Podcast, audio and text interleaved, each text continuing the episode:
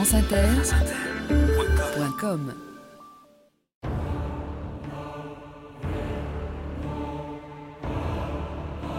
Nous avons sur l'Angleterre et sur les États-Unis cette supériorité de considérer que l'enseignement n'est point matière d'industrie, mais matière d'État.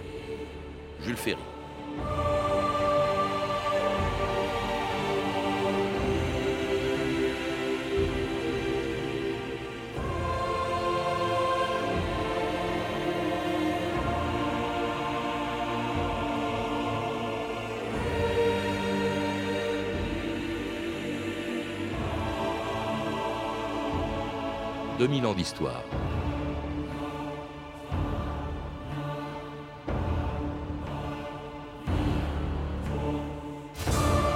En instaurant l'enseignement laïque en 1882, Jules Ferry ne savait pas qu'il allait déclencher une guerre scolaire qui, pendant plus d'un siècle, a opposé les défenseurs de l'école publique et ceux de l'enseignement privé.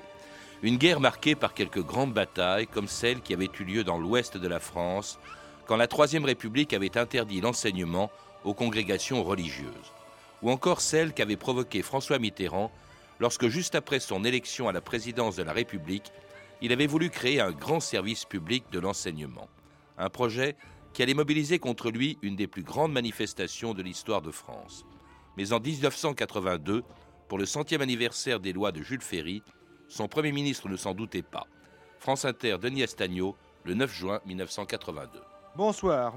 La laïque au Bourget, une fête publique gratuite mais pas obligatoire pour le centenaire des lois Jules Ferry. Plus de 200 000 personnes selon les organisateurs.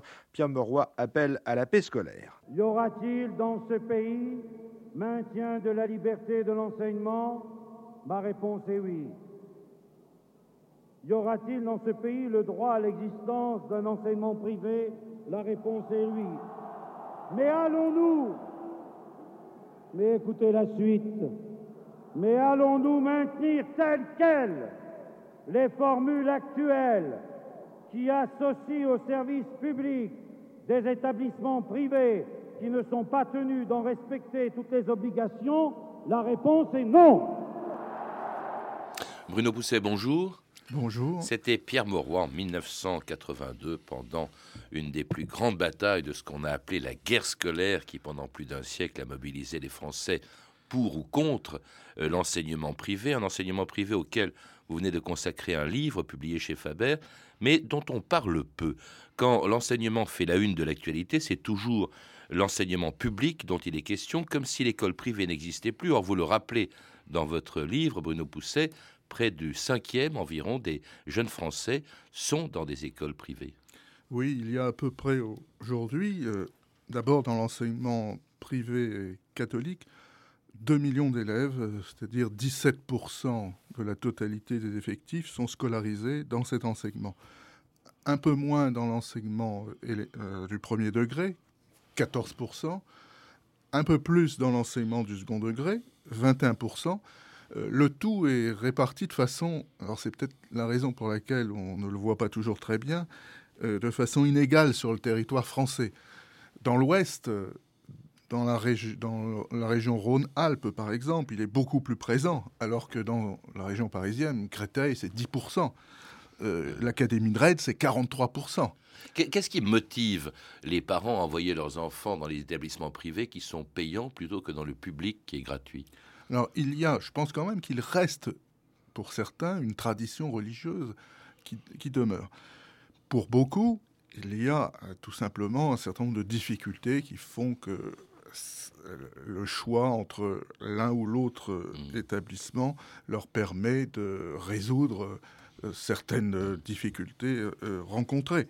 Je pense que c'est des raisons pratiques ou des raisons de, de, meilleure scolarisation, du moins le croient-ils, euh, lorsqu'ils euh, n'ont pas réussi à trouver leur bonheur euh, dans d'autres établissements. En tout cas, cet enseignement privé, il est à l'origine de, de polémiques et même de combats, de batailles. Nous allons en parler depuis assez longtemps, depuis au fond le 19e siècle, lorsque, pour faire court, la loi Fallou, par exemple, en 1850, avait abrogé le monopole public euh, sur l'enseignement, en tout cas sur l'enseignement secondaire, Bruno Pousset. Oui, tout à fait. On peut même euh, commencé à voir les prémices de cela dès 1833, lorsque l'enseignement primaire peut être est libéralisé. C'est le premier temps de la libéralisation, mais dans l'enseignement public, à savoir que les congrégations peuvent enseigner dans l'enseignement public et aussi dans l'enseignement privé. Ensuite, c'est dans l'enseignement secondaire, en 1850, comme vous le rappelez, avec la loi puis en 1875, dans l'enseignement supérieur. Alors on favorise le, développement, l'essor de cet euh, enseignement privé qui est essentiellement, euh, très majoritairement, un enseignement euh, catholique, qui lui-même d'ailleurs, du coup, est menacé, se sent menacé, peut se sentir menacé par les lois de Jules Ferry au début des années 1880, la euh, gratuité qui évidemment va concurrencer l'enseignement euh, privé, euh, le caractère obligatoire également, et puis surtout la laïcité. Là évidemment, l'enseignement privé qui est catholique se sent menacé ou en tout cas contesté. Oui, plus exactement, lorsque les premières lois de 33, de 50 et de 75 ont été promulguées, l'enseignement, l'Église a pu être présente dans l'enseignement public. Avec la loi Ferry, les lois Ferry, l'Église est obligée de se séparer. C'est une première séparation entre l'État et, et, comment dirais-je, et l'école. Et donc, il va y avoir une réaction et l'Église va être amenée à vouloir créer des écoles en dehors de euh, l'enseignement public pour tenter de ce qu'elle va appeler rechristianiser une société qui lui semble échapper, alors que jusqu'à présent, elle pouvait euh, être présente à l'intérieur même de l'enseignement public, puisque le monopole s'est frité euh, depuis 1833.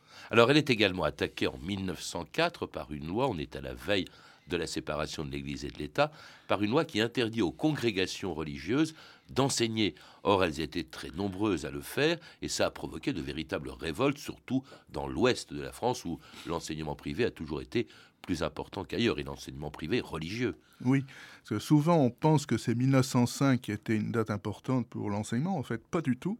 C'est 1901, la loi sur les associations, qui dans son titre 3 prévoit une autorisation spéciale pour les congrégations, donc ne le libéralise pas. Et puis la loi de 1904 qui, elle, interdit purement et simplement. Alors ça va avoir un effet tout à fait euh, multiplicateur parce que vous allez avoir création de nouveaux établissements euh, privés. Donc c'est une deuxième phase de création d'établissements.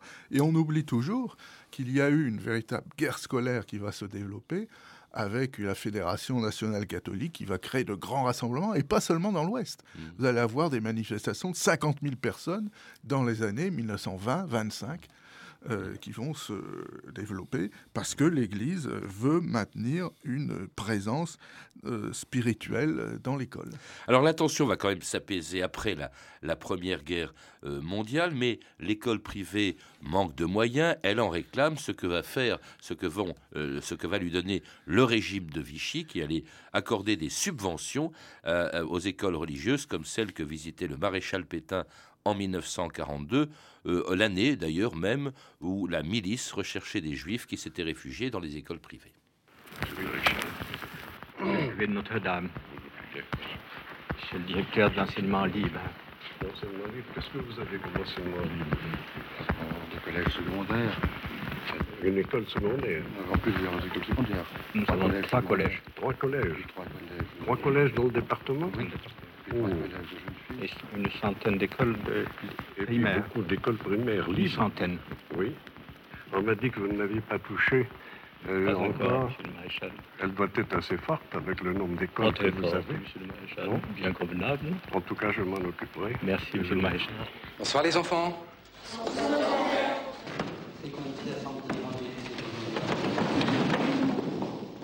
Qui mange ma chair et boit mon sang à la vie éternelle. Rien à bouffer, on crève de froid. Il faut être à jeun pour communier. Quelle boîte Section Quoi? On dirait des chasseurs alpins. Mais non, c'est la milice. Perquisition. Vous n'avez pas le droit d'entrer ici. C'est une institution privée où il n'y a que des enfants et des religieux.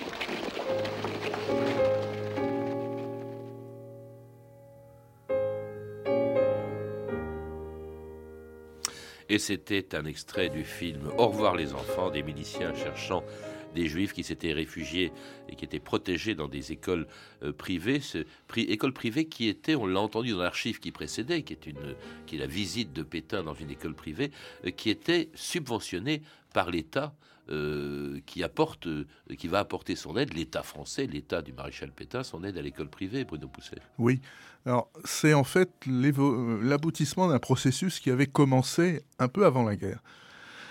Alors, il y, a eu d'abord une première chose qu'il ne faut pas oublier, c'est qu'en 1940, Vichy lève l'interdiction d'enseigner aux congrégations. Cette interdiction n'a jamais été rapportée. C'est la première chose. Ensuite, il y a eu cette aide exceptionnelle, mais qui ne vaut que pour l'enseignement primaire, et il a toujours été précisé qu'elle était temporaire, liée aux circonstances de la guerre. Et donc, elle, devait être réexaminée euh, à la fin des hostilités. Alors, cette aide, astuce politique majeure, était versée directement aux évêques, ce qui, évidemment, avait pour but de les compromettre. Mais, et le film, euh, l'extrait du film le montre bien, ça n'a pas toujours marché, puisqu'une partie d'entre eux euh, n'a pas euh, protesté. Par exemple, l'évêque de, dire, un évêque du sud de la France a protesté par rapport au statut des Juifs, d'autres aussi. Monseigneur Saliège. Saliège, voilà. Et donc, ça a eu comme effet de soulever des réactions dans les archives, on le voit, du pouvoir qui trouve que les évêques sont ingrats. Alors cela dit quand même, parce que c'était une subvention accordée par Vichy, elle disparaît euh, en 1945 à la, Libération. Alors euh, euh, il y a quand même, sous la pression d'un parti démocrate chrétien qui n'existe plus, qui s'appelait le MRP, on essaye de pousser le gouvernement à subventionner les écoles privées. Ce seront les lois Marie, les lois Barranger. Alors tout ça, ce sont des lois qui, au fond, bousculent le sacro-saint dogme des laïcs à école privée, fonds privés, à école publique fonds publics. L'État apporte une aide à des établissements privés. Oui, en fait, euh, c'est vrai, mais euh, cette euh, disparition de, l'aide et cette subvention a été l'effet d'un tas de négociations, de commissions qui se sont réunies, qui ont échoué. Alors finalement, il y a eu un coup de force du MRP en 1951. Mouvement républicain populaire. Voilà, et qui aboutit. Euh, Marie, c'est les, bourses nationales, et Baranger, c'est une aide. Mais une aide versée à chaque famille, mais attention, une aide versée aux familles de l'enseignement, public. Alors, c'était pas pour les familles, pour l'enseignement public, et une aide aux familles de l'enseignement euh, privé, mmh. pour essayer d'équilibrer. Euh, mais évidemment, c'était la première fois qu'un gouvernement républicain versait une subvention légalement cette fois, euh, à l'enseignement euh, privé. Et la première étape vers une loi qui, depuis 50 ans, régit aujourd'hui l'enseignement privé, qui porte le nom du premier Premier ministre de la Ve République, Michel Debré. En tout temps, les, responsabilités gouvernementales sont graves et, et comportent pour ceux qui les acceptent d'impérieuses obligations. D'être choisi présentement par le général de Gaulle pour présider le premier gouvernement de la République nouvelle comporte de plus graves responsabilités encore et de plus sévères obligations.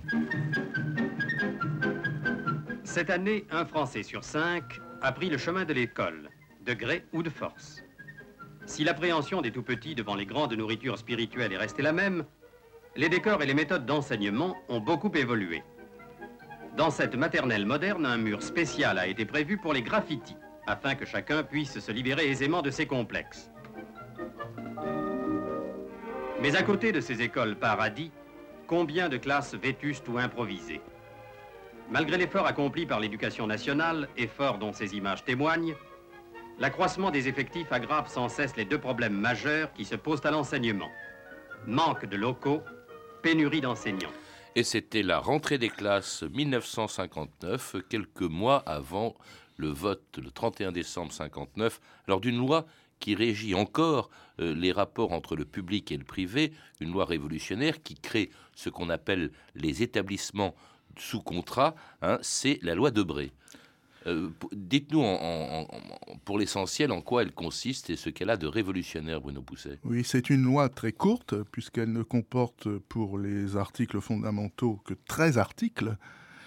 Une loi courte qui définit les rapports entre les établissements privés et l'État et non pas entre l'enseignement privé et l'État. On ne reconnaît pas l'existence d'un enseignement privé autonome par rapport à l'enseignement public. Mais on reconnaît des contrats passés entre des établissements et l'État.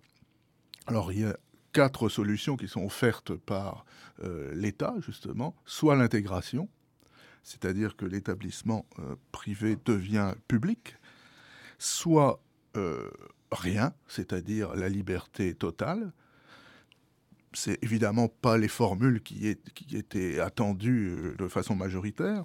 Il y avait les deux autres formules qui étaient les plus attendues. Le contrat d'association, qui était une, formule que souhaitait euh, de façon, étroite, euh, façon privilégiée le ministre, à savoir un lien fort avec l'État où vous aviez des professeurs qui étaient soit des fonctionnaires affectés, soit des professeurs contractuels, euh, donc payés par l'État. En, substance, pour ce qui concerne ces, ces, établissements dits sous contrat, qui acceptent ce contrat, qu'est-ce qui se passe? L'État prend en charge donc le traitement des enseignants qui sont sous la responsabilité ou sous la tutelle du ministère de l'Éducation nationale, et euh, l'État, en revanche, inversement, respecte ce qu'on appelait le caractère propre de ces établissements. En fait, c'est le fait qu'ils sont, euh, qu'ils sont catholiques. Mais ils dépendent, par exemple, des visites de l'inspecteur général,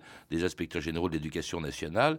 c'est donc un contrat qui est passé entre les deux, d'où leur nom car ceux qui ont refusé, qui sont très minoritaires, les établissements hors contrat n'ont rigoureusement aucun lien avec l'État. Mais ce qui compte surtout, c'est que, et ce que demande l'État, c'est que ces établissements acceptent les programmes de l'éducation nationale. Alors il y a, pour les contrats d'association, c'est obligatoirement les, les programmes de l'éducation nationale dans toute leur intégrité.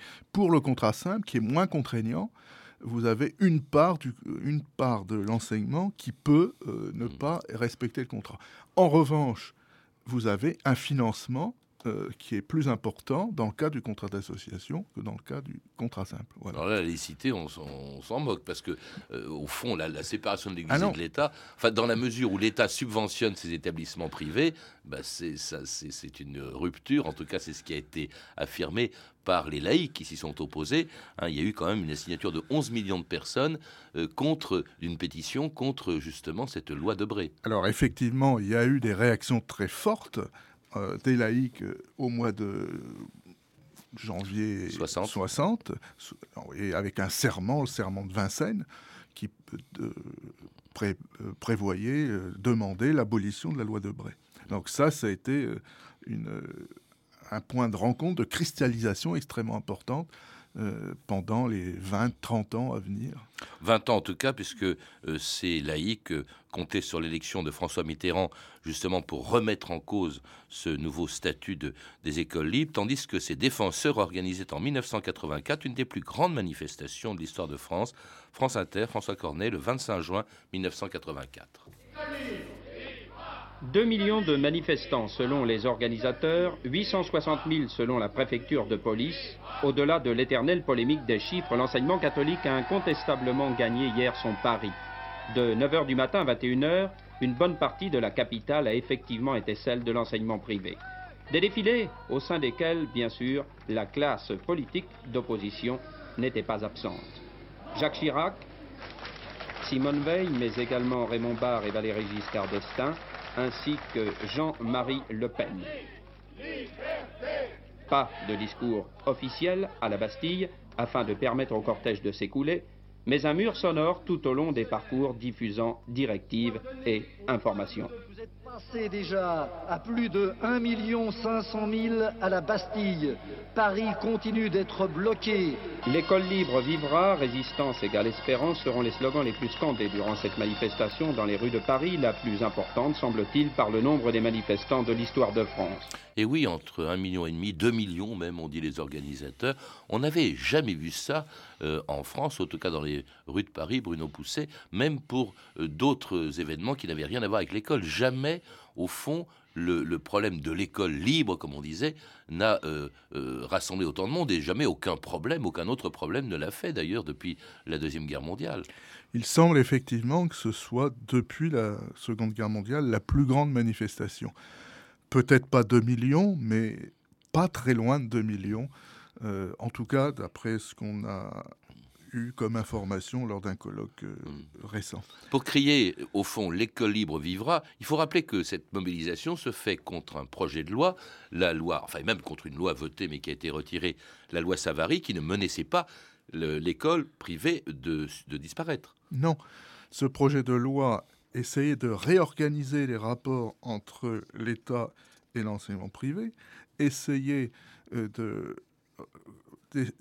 d'organiser une, une meilleure adéquation entre, je dirais, l'offre et puis la, vie euh, des établissements, essayer surtout de modifier ce qu'on appelait le caractère propre euh, pour en faire une, un projet pédagogique. Mais pourquoi justement tant de monde si l'existence de l'école libre ou privée n'est pas remise en cause, Bruno Pousset? Derrière ça, il y, a, eu une campagne extrêmement astucieuse euh, menée par euh, les, ceux qui tenaient à l'enseignement privé, une campagne autour de la, de la liberté. Et cette campagne a été extrêmement efficace. Alors, il y a aussi. Ah oui, puisque le, bah, le, le, projet a été retiré, euh, tout simplement. Et il y a aussi des, une coalition d'intérêts, objectivement, entre une partie des gens de droite et puis une partie des gens de gauche, parce mmh. que derrière ça, il y avait aussi tout simplement des problèmes de financement. Et euh, les collectivités territoriales auraient été amenées à financer davantage les établissements euh, privés et évidemment, certaines ne le souhaitaient pas par la création de nouvelles structures et ça posait effectivement des mmh. problèmes. Alors on va voir réapparaître la tension, cette fois-ci dans l'autre sens, lorsque la droite arrive au pouvoir, avec François Bayrou comme euh, ministre de l'Éducation nationale, et lorsqu'est euh, proposé, en euh, dix ans après, un projet de loi, enfin une loi, qui, cette fois-ci, favorisait, était destiné à favoriser l'enseignement privé. Bruno Pousset, deux mots sur cette loi. Oui, alors là, c'est un autre aspect. Euh, qui n'avait jamais été, qui jamais abouti jusqu'à présent, c'était la question des investissements. On est en 94 à un moment où il y a un nouveau seuil démographique et en particulier la nécessité d'ouvrir davantage d'établissements secondaires. Euh, et les établissements privés ont peine à se développer dans ce domaine-là, manque de financement et ils essaient de trouver moyen euh, de financer euh, leurs investissements. ce, que l'État apporte comme aide aux établissements privés, c'est euh, les traitements des professeurs. Et le fonctionnement. les investissements. Et le fonctionnement. Mais, pas, les, investissements. Et là, il y avait une ouverture qui avait été faite. Alors, euh, ce qui voulait dire qu'on instaurait une véritable concurrence. Là. Mm. Alors là, justement, ça fait descendre dans la rue, cette fois-ci, euh, non plus les défenseurs de l'école privée, mais les défenseurs de, l'école de, l'école publique euh, contre justement ce projet du ministère de l'Éducation nationale. et ça, ça a permis justement à ces défenseurs de la laïque, comme on l'appelle, de prendre dix ans après leur revanche sur le défilé de 1984. Antenne 2, Patrice Romden, le 16 janvier 1994. Au pied de la statue, place de la République, la tête du cortège s'ébranle avec une heure de retard sur l'horaire prévu. La Bretagne ouvre le défilé. Dans cette région, l'école privée scolarise 42% des élèves. Alors côté public, on énumère ces doléances. Pour équiper nos écoles, on n'a pas pour acheter des magnétophones, pour acheter le strict minimum pour nos écoles, dans les écoles publiques de Bretagne. Savez-vous planter falou à la mode, à la mode? Savez-vous planter falou à la mode de Beyrouth. La laïcité, c'est une philosophie de vie, on est là pour la défendre. Il faut rénover le collège. Il y a plein de choses à faire afin que justement ceux qui aujourd'hui choisissent l'école privée choisissent demain le service public. Sur ces intentions s'achève une manifestation plus en faveur du public que contre le privé. Le service de nettoyage n'avait sans doute pas vu cela depuis 84 années de la guerre scolaire. Et c'était en janvier 94, au fond, une des dernières manifestations, grandes manifestations de la guerre scolaire qui semble apaisée depuis une quinzaine d'années. Euh, plus personne ne remet en cause l'existence, en tout cas, ou presque personne, l'existence de, l'enseignement privé, qui a changé. C'est peut-être aussi une des raisons de cet apaisement. Il n'est plus le même que euh, début du, euh, du, 20, du 20e siècle ou, qu'au 19e. A forte raison, Bruno Pousset. Non, tout à fait. Mais ce changement suppose qu'il sache garder raison, c'est-à-dire qu'il ne qu'il ne veuille pas. Euh, qu'il il voulait dire les, les établissements privés, à savoir qu'il ne veuille pas se, se, développer outre mesure, par exemple, euh, qu'il qu'il puisse euh, maintenir le lieu où, où, il est pour éviter de devenir, de se poser en concurrent. Vous rappelez quand même une chose, c'est que s'il y a une grande différence, c'est que d'abord les enseignants euh, ne sont plus, comme ils étaient autrefois, des, prêtres. Euh, ils sont euh, directement sous le contrôle de l'éducation nationale. L'enseignement religieux n'y est plus obligatoire. les parents aussi n'y mettent plus leurs enfants pour les mêmes raisons qu'avant. Avant, c'était un peu par conviction politique.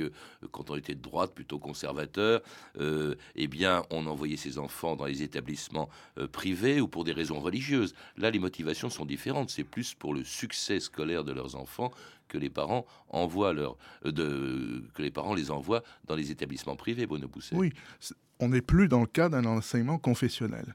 Ça, je crois que c'est très clair pour tout le monde. On est dans le cas d'un enseignement qui vise à une meilleure réussite des enfants. Et, mais cette meilleure réussite peut s'accompagner, malgré tout, ça, il ne faut pas le nier, d'un environnement spirituel. Ça, je crois Bien que sûr, une dimension mais il qui n'est pas, absente. Il n'est pas, il n'est pas obligatoire. Cela dit, quand même, bon, c'est aussi pour remédier aux défaillances de certains établissements euh, publics euh, dans lesquels, si on respecte la carte scolaire, ce qui n'est pas le cas quand on envoie ses enfants dans un établissement privé, eh bien, on, ne, on, on, doit envoyer ses enfants. Euh, c'est aussi, quand même, la création d'une école à deux vitesses, parce que cet établissement privé, il reste payant, Bruno Pousset. Oui, mais je crois que c'est même à plusieurs vitesses à l'intérieur de l'enseignement privé, à l'intérieur de l'enseignement public, malheureusement, puisque vous avez différents types d'établissements publics, vous avez différents types d'établissements euh, privés. Mm. Et euh, dans l'avenir, le gros risque euh, qu'on va rencontrer, c'est que la concurrence s'instaure entre tous ces établissements, et avec un éclatement possible. Et là, l'inquiétude serait grande sur l'avenir de notre système éducatif. Merci Bruno Pousset. Je signale que vous êtes donc l'auteur du livre La liberté sous contrat, une histoire de l'enseignement privé, publié aux éditions euh, Faber. Vous avez pu entendre un extrait du film Au revoir les enfants de Louis Malle, disponible en DVD chez Arte Vidéo, ainsi qu'une archive pâtée de 1959, issue du journal de votre année, disponible en DVD aux éditions Montparnasse. Vous pouvez retrouver ces références par téléphone au 32 30, 34 centimes la minute ou sur le site franceinter.com. C'était 2000 ans d'histoire. À la technique Alain Gadan et Benjamin de la Gatinet. Documentation Emmanuel Fournier, Clarisse Le Gardien, Romain Couturier et Franck Olivard. Une émission de Patrice Gélinet réalisée par Anne Kobilac. Demain, dans notre émission, un des plus grands procès de l'histoire, le procès de Louis XVI.